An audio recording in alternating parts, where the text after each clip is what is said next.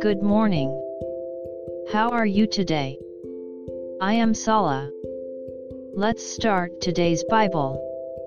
Today's Bible verse is Psalms 37 7. I'll read. Rest in the Lord, and wait patiently for him. Do not fret because of him who prospers in his way. Because of the man who brings wicked schemes to pass. Amen. Rome 12:19 Vengeance is mine. So it is best to do nothing and leave it to God. We may get angry about many things, but the moment we hold the stone, that dirt will be on our hands. Be quiet and just wait, praying. I am sure that a good God is preparing the best for us in the best way and at the best time. May the peace of the Lord be my peace today.